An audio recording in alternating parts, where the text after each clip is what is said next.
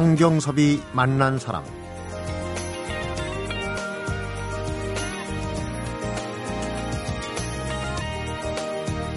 남보다 늦은 19살에 호른 연주를 시작 31살에 다시 한번 지휘에 도전해서 지금은 지휘할 때가 가장 행복하다 이렇게 얘기하는 사람이 있어요. 클래식의 본고장이죠. 동유럽에서 실력파 지휘자로 인정을 받고 현재는 불가리아 소피아 필하모니 종신 지휘자 또 올해부터 2년간은 유럽 필하모닉 오케스트라의 상임 지휘자로 활동하게 된 겁니다.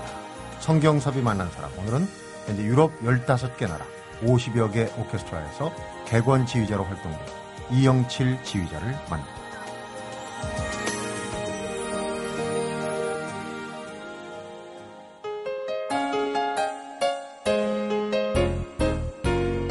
어서 오십시오. 이영칠 지휘자님. 어, 해외에서 는 굉장히 유명하신데 국내에서는 오히려 잘 알려지지 않은.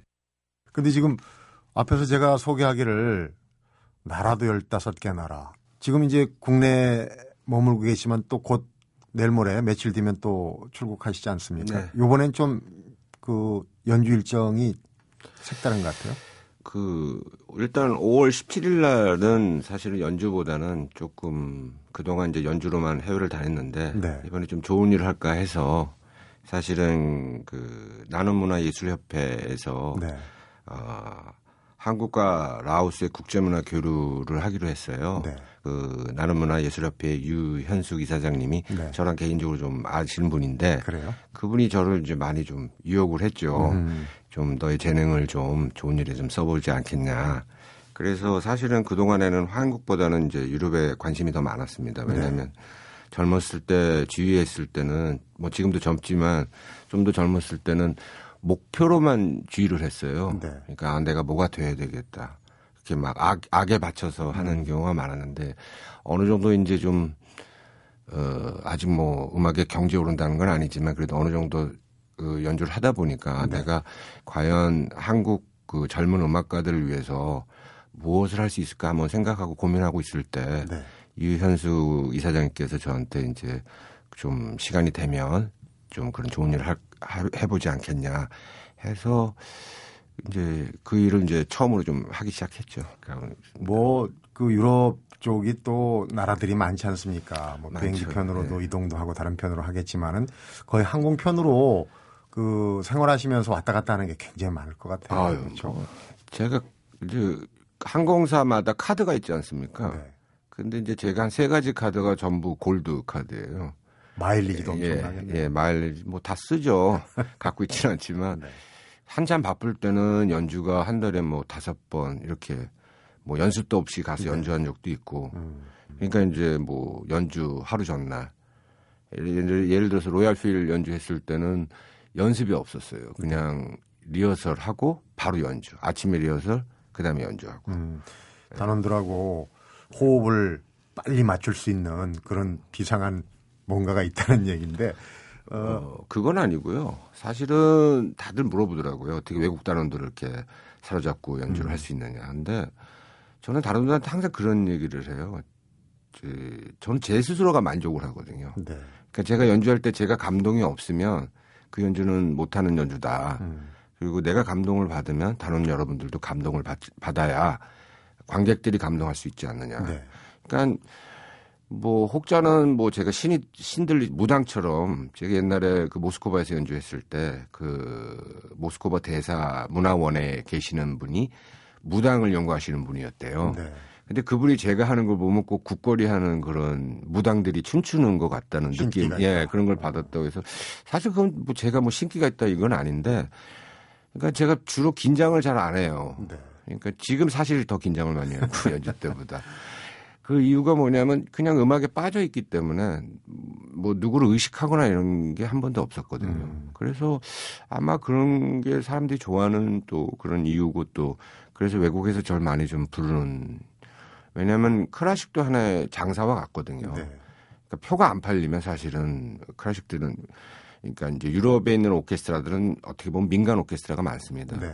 그러니까 그분들 그 오케스트라는 나라의 지원보다는 음. 자기들이 스스로 벌어서 해야 되는 그런 시스템이거든요. 그렇군요. 심지어 베를린 필 자체도 15% 정도가 베를린 시에서 지원하고 나머지 85%는 스스로가 벌어야 돼요. 네.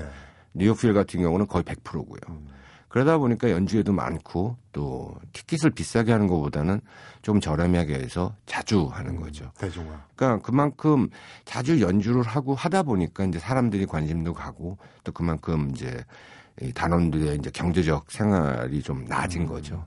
근데 우리는 돈하고 연결시키면 사실이 중요한 건데 네. 연결시키면 자꾸 이상하게 생각을 그러니까 하거든요. 장사 속이라고 그러고. 제가 이제 그거를 가장 안타깝게 생각하는 게 뭐냐면 이제 저희도 사실은 스포츠나 연애 하시는 분하고 똑같은 게 공연으로서 사람들을 감동을 주고 거기에 정당한 어 개런티를 받는 게 원칙이거든요. 네. 이게 전 세계 공통이거든요, 사실은. 한국에서의 클래식은 그냥 고상하고 특별한 사람만이 할 수 있는 거라고 생각하는 사람들이 많아요. 그래서 네. 저희들이 연주를 하면 그게 어떤 공연보다는 봉사적인 영향이 많다 보니까 음. 이제 연주를 잘하는 것보다는 어차피 뭐 이 내가 열심히 해서 버는 것보다는 나라에서 지원을 하고 또 티켓을 또 기업에서 지원을 하다 보니까 어 개인적인 이제 실력보다는 이제 아무래도 어떤 사회적인 요소가 더 많이 낀 거죠. 음. 네. 어 소피아 필 하모닉 오케스트라의 이제 종신 지휘자, 종신 지휘자 네. 참 이건 대단한 지휘 같은데 그때 이제 그 오케스트라하고 함께 2009년도에 처음 예. 국내 데뷔 무대를 예. 가지셨어요. 예. 그러니까 이제 한 4년 됐는데 그 유럽에서 그 외국인 단원들을 이제 장악해서 심지어는 어, 리허설도 제대로 못하고 네. 그런 경우에 이제 초기에는 어려움이 많았겠어요. 왜냐면 이제 거긴 아무래도 클래식의 본고장 그렇죠. 아닙니까? 네. 동양, 동양인이 와서 어. 뭐 지휘자라고 지휘봉을 들고 예. 그 지휘석에 딱 서면은 어떤 눈초리가 느껴져요? 어, 많이 무시하죠 처음에는. 뭐 지금이야 그런 게 없지만 이제 초창기 때는 이제 아무래도 과거에 이제 동구권이 지금만보다 더 어려울 때는 많은 이제 아시아의 음악인들이 이제 돈을 주고 사서 네. 뭐 연습 경험을 하거나 이런 경우가 많았어요. 그러다 보니까 이제 전문적인 사람이 가서 연주하는 것보다는 이제 아마추어들이 많이 가서 하는 경우가 있었는데 음. 어, 경제적인 교류는 있을지 모르겠지만 문화적인 교류는 거의 없다고 할 수가 있죠, 사실은. 그러다 보니까 이제 아시아에 대한 인식이 별로 안 좋다가 이제 저도 마찬가지로 이제 거기 단원들이 사실은 어, 사회주의 국가 사람들 특징이 이제 물질적으로 풍부하진 않지만 자존심은 세거든요. 네. 그러다 보니까 이제 뭐 네가 어느 정도 할 줄 아냐 뭐 그런 여러 가지 에피소드는 많죠. 심지어 이제 악장이라고 하죠. 그러니까 악장이 뭐냐면 이제 축구의 주장 같은 거거든요. 주장. 예. 감독은 많이 바뀔 수 있지만 음.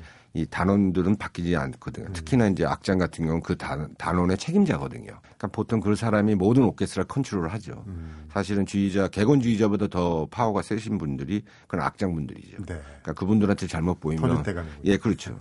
아마 일반 사람들도 느끼실 거예요. 연주하다 보면은 단원들이 주의자를 안 보고 악장을 보는 경우가 있어요. 네. 그런 경우는 뭐냐면 이제 주의자와 그 단원들에게와의 그 관계가 이게 원활하지 않기 때문에 음악을 망칠 수가 있으니까 네. 악장이 사인을 줘요. 주의자는 보지 말고 나를 음. 봐라. 그럼 이제 악장이 막 움직이거든요. 몸을 움직이면서. 주의자는 그런 경우에 좀 황당하겠어요. 그러니까 이제 그걸 모르는 주의자는 그만큼 아마추어죠. 자기도 네. 떨리고 그러다 보니까 어떻게 컨트롤한지 를 모르니까 대부분 어떤 주의자들은 이제 따라가죠. 네. 이제 음악을 따라가게 되는 거죠. 네. 저 같은 경우는 이제 그렇게 하려고 이제 주의자들이 나이 드신 분들이 이제 네. 초창기 때는 제가 어렸으니까 어 그런 분들이 이제 그렇게 하면은 저는 이제 이제 음악을 멈추죠. 음. 그래서 뭐 주의봉을 줘요 악장한테. 음. 네 당신이 지휘하시라고. 난 안 하겠다. 나가버리죠. 그럼 이제 거기 관계자들이 오죠. 어, 아, 죄송하다. 그러면 음. 이제 그다음부터 달라지죠. 네. 그러니까 그런데 처음에 이제 저를 모를 때고 지금은 굉장히 편해요. 네. 제가 제일 힘들었던 게 사실 일본이었어요. 그러니까 일본 사람들이 한국 사람, 특히나 이제 클래식이라는 거에 대한 일본 문화는 우리나라 문화와 전혀 다르거든요. 네. 또 아직까지 거기는 어, 시스템 자체가 이제 왕이 있다 보니까 이게 이게 그 뭐, 문화적인 게 아니라 사람에 대한 차이들을 네. 좀 많이 두고 있죠. 계층을 예, 좀. 예. 그러니까 두고. 아무래도 한국주의자가 일본에서 주의한 경우가 뭐 정명훈 선생님 빼고는 음. 제가 두 번째다 보니까 지난 3월에 했죠. 예. 제가 두 번 그러니까 처음 그러니까 12년도인가 아니 10 2010년도에 네, 한 번 하고 요번에 이제 했는데 그러니까 제가 말하는 건 이제 2010년도 얘기거든요. 네. 그때는 뭐 눈빛들이 달라요. 특히나 NHK 같은 교향악단은 그 클래식 내에서 가장 센. 오케스트라. 예. 뭐 월급 차이가 뭐 10배 차이니까요. 다른 오케스트라보다. 그래서 그 단원들의 그 자부심이라는 거는 제가 어느 외국에서 러시아를 갔을 때보다 더 심한 것 같았어요. 음. 근데 그 눈빛이나 이런 것들. 근데 이제 그런 거를 제가 음악으로서 승화하고 또 한 번 그 사람들은 인정을 하면 굉장히 잘해요. 네. 요번에 갔을 땐 굉장히 편했어요. 음. 뭐 모든 그 관계자들도 심지어 제가 리허설 하다가 힘이 들면 물 좀 필요하다고 하면 그막 물을 갖다 주고 네. 아 그러니까 그 예의 있게 하고 음. 그러면서 마지막에 저 일본말로 저한테 한국에서 온 이영칠 삼아 이렇게 제 이름을 했다는 자체가 사실 지금 생각해 보면 굉장히 뿌듯한 것 같아요. 네. 7삼아. 예, 아, 예, 073하라죠. 네, 073. 예, 예. 어, 앞에 제가 이제 소개하기를 뭐 19, 음악을 처음 시작하기엔 좀 늦은 나이라고 표현을 했고요. 호른으로 시작했어요. 그러니까 네. 이 지휘자, 이영칠 지휘자의 음악 인생을 잠시 후에 한번 좀 풀어보도록 하겠습니다. 성경섭이 만난 사람, 오늘은 유럽 필하모니 오케스트라 상임 지휘자로 활동 중인 이영칠 지휘자를 만나보고 있습니다.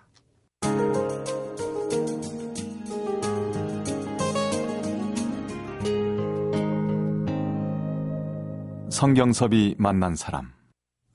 처음 음악은 호른으로 시작을 하셨어요. 네. 저도 참 호른 소리를 좋아합니다. 누가 표현하기는 이제 꿈꾸는 듯한 소리다. 소리가 뿡뿡 뿡뿡 이게 좀 호른이 근데 그렇게 불기가 힘든 악기라면서 좀 구불구불해 가지고 굉장히 그 길이가 길고 해서 호흡이나 이런 부분이 사실은 제 친구도 옛날에 호른 아, 그러세요? 한 친구가 네. 있거든요. 소리 내기가 뭐, 힘들다고 그러더라고요. 모든 연주자들은 다 자기 악기가 힘들다고 하죠.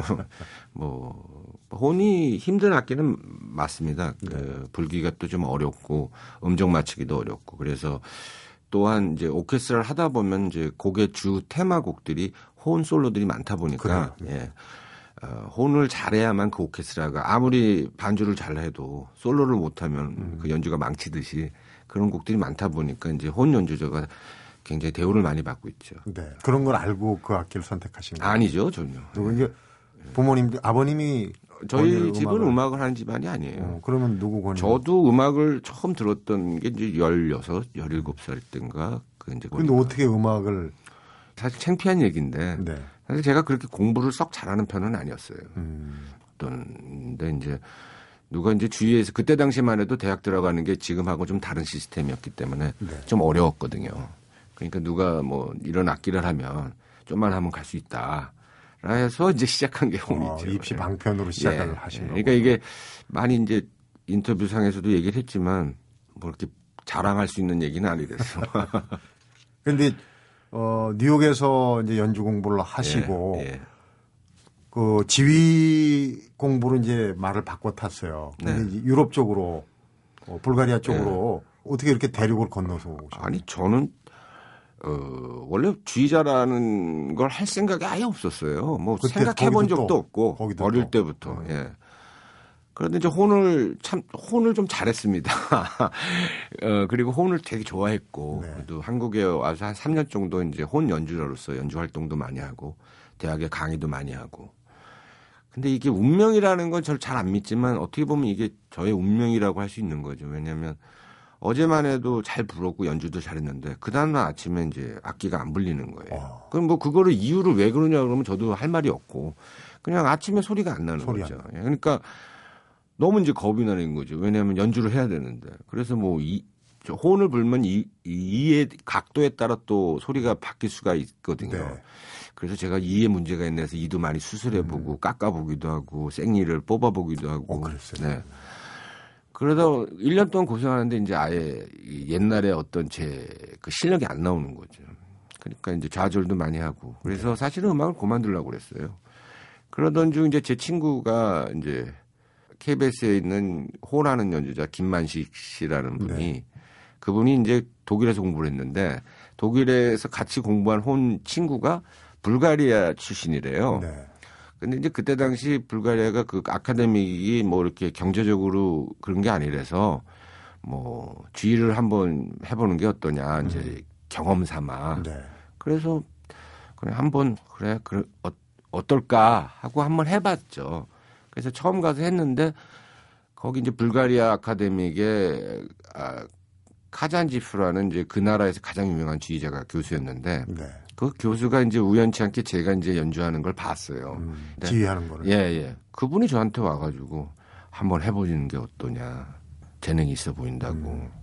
그래서 이제 시작을 했는데 그 뭐랄까. 저도 이제 안 믿어질 때가 많은데 그냥 갑자기 이렇게 그러니까 제가 94년 2004 아, 4년도에 주의를 시작했는데 지금 제가 신년음악회 세 개를 했잖아요. 네. 함부르크로도 세 보고 불가리아에서 모스코바도 하고 지금 일본에 두 번 초청하고 사실 그 기간에 이렇게 될 수 있는 지휘자는 전 세계에 제가 알기로는 아무도 없거든요. 음, 그러니까 이게 어떻게 보면 저에게 누구 말대로 이제 운명 쪽으로 어떻게 변하는데 그걸 어떻게 말로 설명할 수가 없는 거죠.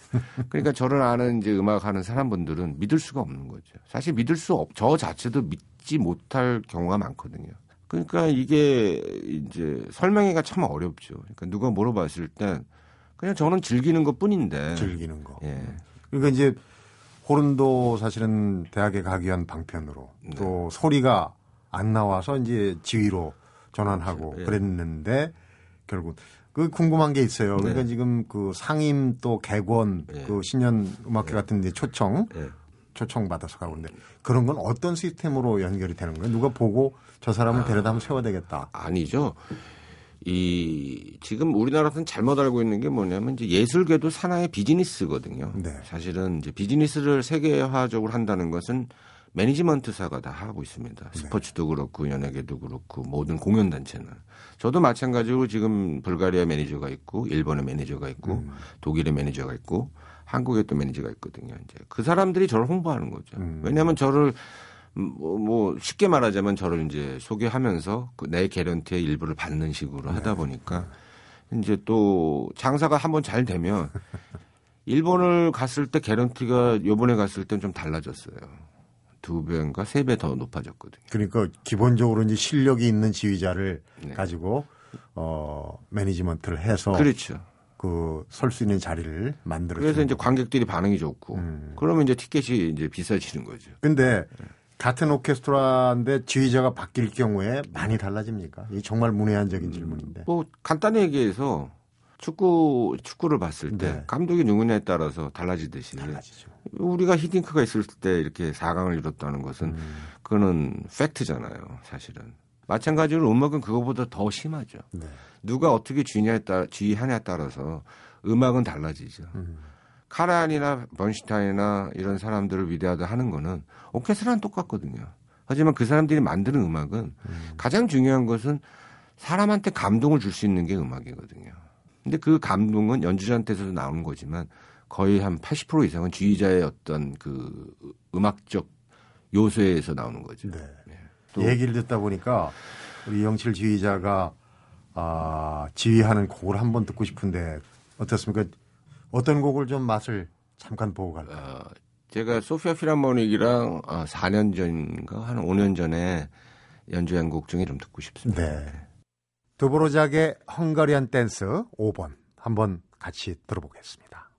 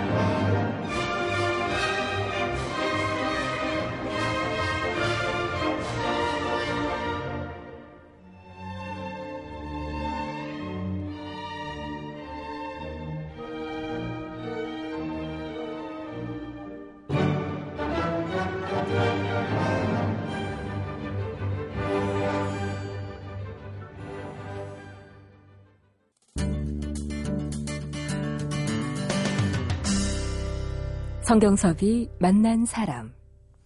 연주하면서 이제 우리 곡, 네. 또 우리 연주자들 협연자로 많이 내세우고 어떻게 보면은 이제 우리 한국 음악계하고 세계 유럽 음악계하고의 가교 역할을 많이 한다는 얘기를 들었습니다. 뭐 그렇게 크게 제가 뭐 내세울 만한 건 아니지만 네. 사실은 연주자보다 더 중요한 건 사실 작곡이거든요. 네. 어, 차이콥스키가 러시아 사람이라는 걸 모르는 전 세계 사람이 없듯이 드볼작이 체코 사람이라는 걸 모르는 사람이 없듯이 음악이라는 거는 그런 파급력이 있어요. 그리고 또 차이콥스키나 뭐 이런 옛날 작곡가들은 자기 나라의 전통의 요소를 교향곡에 섞어서 이제 표현을 많이 했거든요. 네. 초창기 때 체콥스키 심포니 같은 경우는 굉장히 그 슬라브적인 음악적 그 전통 음악이 많이 들어있거든요. 네. 드볼작도 마찬가지고 브람스도 마찬가지고 그와 같이 그러니까 지금 당장 우리가 우리나라 문화를 뭐 우리를 알린다는 것은 사실 그 효과가 바로 뭐 연예인들처럼 뭐 이런 댄스라든지 팝처럼 그렇게 효과는 없지만 네. 먼 미래를 봤을 때는 사실 작곡이 굉장히 중요하거든요. 음. 왜냐하면 연주자는 사라질 수 있지만 음악 작곡가가 만든 음악은 그 뭐 몇천 년이 갈 수도 있는 거니까요. 계속 연주가. 그래서 저는 사실은 전형적인 국악곡보다는 국악의 요소가 들어있는 거를 이제 클래식으로 창작을 한 거를 이제 좋아하죠. 네. 그래서 제가 초창기 때 그 지금 한국예술종합원 교수로 계시는 임준희 선생 곡을 특히나 이제 그분이 만든 프로젝트 중에 한강이라는 게 있는데 그걸 이제 많이 했는데 사실은 그거 이게 이제 나라나 어떤 이런 지원이 없지 않은 이상은 제가 할 수 있는 게 한계가 있더라고요. 네. 왜냐하면 제가 곡을 선택하는 경우도 있지만 거의 대부분이 이제 오케스트라가에서 곡을 선택을 하거든요. 근데 이제 그 오케스트라는 흥행을 위주로 하기 때문에 한국 곡을 뭐 흥행이 된다고 하지는 않지 않습니까? 네.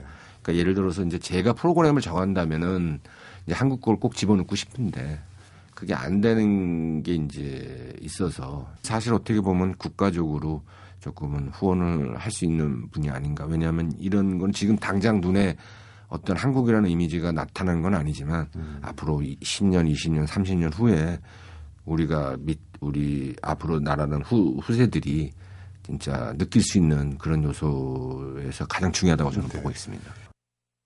밖에서 보면 이제 안에 우리 음악계를 네. 물론 얘기하시기가 꺼려지는 부분도 있겠지만은 어 바깥에서 보면 이제 아니 잘 보이는 부분이 있지 않습니까? 네. 어떻습니까? 우리 음악계를 저는 이제 우리는 음악계는 사실 어떻게 얘기할 수는 없고 제가 이제 항상 얘기하고 싶은 건 이제 밖에서 공부하고 있는 학생들 네. 사실 우리나라 유학생들이 전 세계에 가장 많다고 저는 보고 있거든요. 그건 또 외국에서도 그렇게 얘기하고. 음악적 재능이 있어요. 근데 이제 문제는 그분들이 해외에 어떤 이제 직장을 잡거나 이런 거보다는 이제 한국에 들어오려고 하는 경향이 많다 보니까 지금 이제 해외 유학생들이 지금 포화 상태죠, 한국은. 네.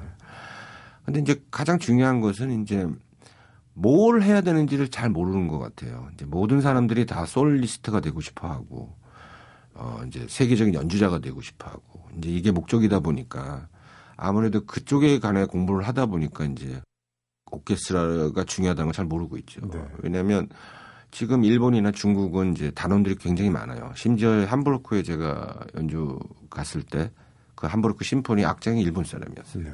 또한 베를린 필하모닉도 지금 악장이 세 명 중에 한 명이 일본 사람이고 또 중국도 중국은 문화혁명이 85년대 이후에 그 전에는 음악이라는 게 없었는데 현재 많은 중국인들이 오케스트라 활동하고 있죠. 네.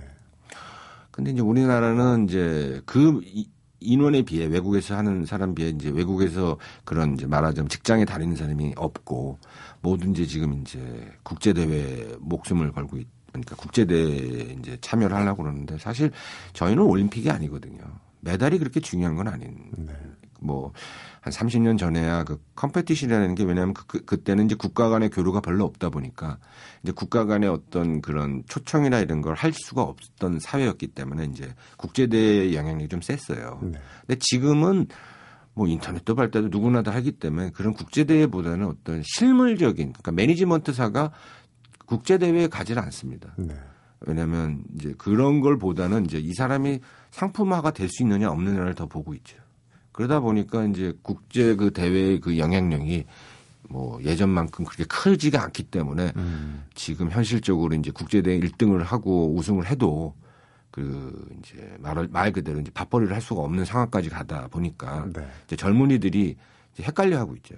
왜냐하면 이제 어릴 때부터 뭐 국제대회 1등하는 걸 목표로 갔다가 그걸 하고 나서 아무것도 자기의 어떤 게 없다 보면 이제 거기에 이제 공황에 빠지는 거죠. 음. 그거 이제 뭐 이런 때 그런 얘기를 하잖아요. 구소리 서말이라도 꿰어 보배라고. 아까 얘기하셨듯이 음악적 재능이 있는 젊은이들이 꽤 많은데 이건 이제 어떻게 여아이 꿰서 어, 보물을 만드냐인데 그 부분 중에 하나가 앞에도 계속 얘기를 하셨는데 이제 매니지먼트라는 부분이 우리가 좀 부족하지 않느냐 이 얘기를 하셨어요. 네. 굉장히 부족하죠. 왜냐하면 우리나라는 지금 매니지먼트보다는 공연 기획사라는 게 있죠. 한국 내 이제 공연을 담당하고 외국에 있는 연주자들을 데리고 와서 연주하는 거. 그건 기획사죠. 근데 매니지먼트라는 건 뭐냐면 말 그대로 연예인들이나 스포츠맨이 하는 게 똑같습니다. 뭐 우리가 신문에도 봤죠. 류현진이 류현진 선수가 다저스에 그렇게 큰 돈을 받을 수 있었던 거는 류현진 선수가 한 게 아니라 그 매니지먼트에서 네. 그렇죠. 한 스포츠 거죠. 마케팅이 예. 굉장히 커졌거든요. 똑같이 지금 외국도 그런 스포츠 마, 어, 저, 어, 음악 마케팅이 있습니다. 네. 왜냐하면 연주자들이 너무 많기 때문에 옛날에는 이제 딱 정해져 있는데 지금은 이제 음악하는 사람이 너무 많고 네. 그만큼 지금은 이제 사실은 매니저화가 되지 않으면 생존하기가 어렵죠. 네. 왜냐하면 갈수록 클래식을 보는 사람이 뭐 국내뿐만 아니라 해외도 줄어들고 있는 상황이고 연주자들은 더 많아지고 네. 대회 1등한 사람은 더 많고 음. 그러다 보니까 이제 그 포화 상태라서 이제는 이제 어떤 그런 이력보다는 진짜로 감동을 주느냐 안 주느냐 음. 아니면 관객의 반응을 보고 이제 결정을 하죠. 네. 그러니까 연주자나 지휘자나 작곡 이 음악계뿐만 아니라 이제 소비층이 문제인데 그렇죠. 우리도 뭐 저만 해도 예전에 클래식을 어떻게 보면 좀그 어, 호사가들이 하는 거라는 생각을 네. 했어요. 그래서 뭐 CD 몇 개 해가지고 작곡가도 유명한 사람 위주로 뭐 모차르트, 베토벤. 근데 쉽진 않더라고요. 나오신 김에 어, 클래식을 어떻게 접해야 되는지 소비층이 우선 늘어야 매니지먼트도 제대로 될 거 아니겠습니까? 그러니까 저- 이게 뭐 저 저의 생각입니다. 제가 이제 항상 제 클래식을 어떻게 듣느냐 이제 이런 질문을 사실 많이 받거든요. 일반 사람들한테. 근데 사실 클래식이라는 건 옛날엔 대중음악이나 마찬가지였거든요. 지금 우리나라는 볼고 듣고 이런 게 너무 많다 보니까 거기에 더 흥미를 많이 빠지는 거죠. 근데 이제 클래식은 자기한테 맞는 게 있습니다. 자기. 그러니까 이제 우리는 주로 이제 모차르트, 베토벤, 바하 이렇게 우리나라 사람들은 정의를 하는데 이게 이제 독, 독일 쪽 음악이란 말이죠. 근데 독일 사람들 성격 자체가 좀 아시다시피 이건 누구나 다 얘기하는 거죠. 좀 고뇌하고 또 뭐 이렇게 생각이 많고. 근데 그건 소설도 그렇고 뭐 수필도 그렇고 음악도 똑같아요. 미술도 그렇고. 음악 자체가 조금 모차르트는 빼고 뭐 이제 그런 바그너라든지 베토벤이지 바하는 좀 어려워요. 우리나라 정서는 좀 안 맞거든요. 그러니까 처음 음악을 접하는 게 사실은 어 그분들 거를 먼저 접하거든요, 이제. 그러니까 어떤 분이 그러더라고요. 이제 책을 싫어하는 사람이 책을 읽으려고 그러는데 처음부터 막 어려운 서적을 읽으면 꼭 어려운 책. 그러면 책을 안 보게 된다고. 그럼 처음부터 쉬운 나랑 맞는 책이 뭔가를 발견하는 게 중요하듯이 네. 음악도 자기랑 맞는 게 뭔가가 중요하거든요. 옛날에 모래시계가 있을 때 그 주제 송이 네. 러시아의 전통 음악이거든요. 그게 우리나라에서 그렇게 히트했던 거는 그 나라 사람들하고 우리랑 좀 비슷하거든요. 그런 정서적인 게. 네. 마찬가지로 그런 정서를 갖고 있는 사람은 러시아 음악을 듣는 게 좋고 또 내가 좀 생각이 깊고 뭐 이렇게 생각하는 게 많고 이런 사람들은 독일 음악을 듣는 게 좋고. 네. 근데 이제 딱 정해서 아크라식은 바하 베토벤. 뭐 베토벤 비발디다 이렇게 해서 처음부터 그 성향이 다른 사람이 그런 곡을 들으다 보면은 네. 이제 지루하죠. 그 이제 유럽에서 많이 활동하고 국내 음악계에도 어 관심도 많이 있고 이제 후학들을 어, 지금 가신 길로 그 이상으로 이제 끌어줘야 될 의무가 있는 거 아니겠습니까? 음악가 지휘자로서의 이제 꿈이 있다면 어떤 거?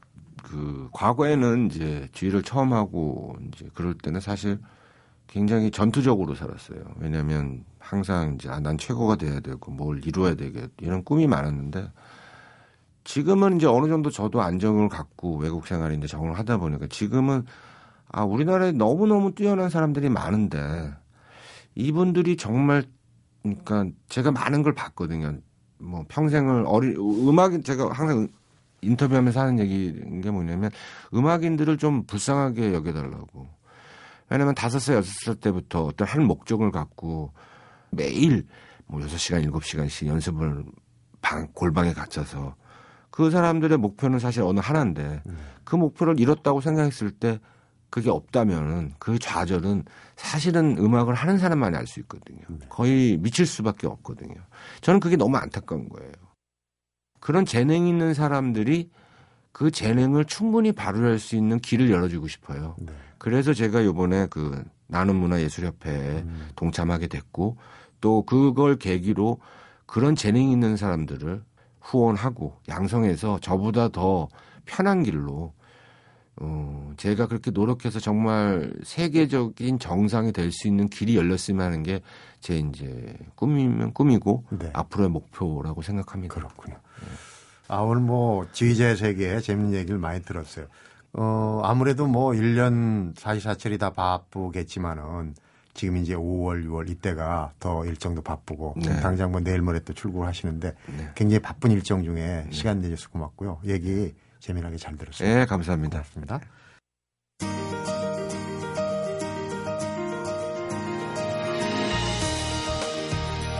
중국과 일본은 예술인들에게 무한한 관심과 격려가 있지만 우리는 유명해져야 그때서 관심을 갖는다. 해외에서 활동하는 많은 한국인 예술가들이 외국인들의 텃세로 인해서 많은 어려움을 겪고 있지만 그보다 더 힘든 건 한국의 무관심이다.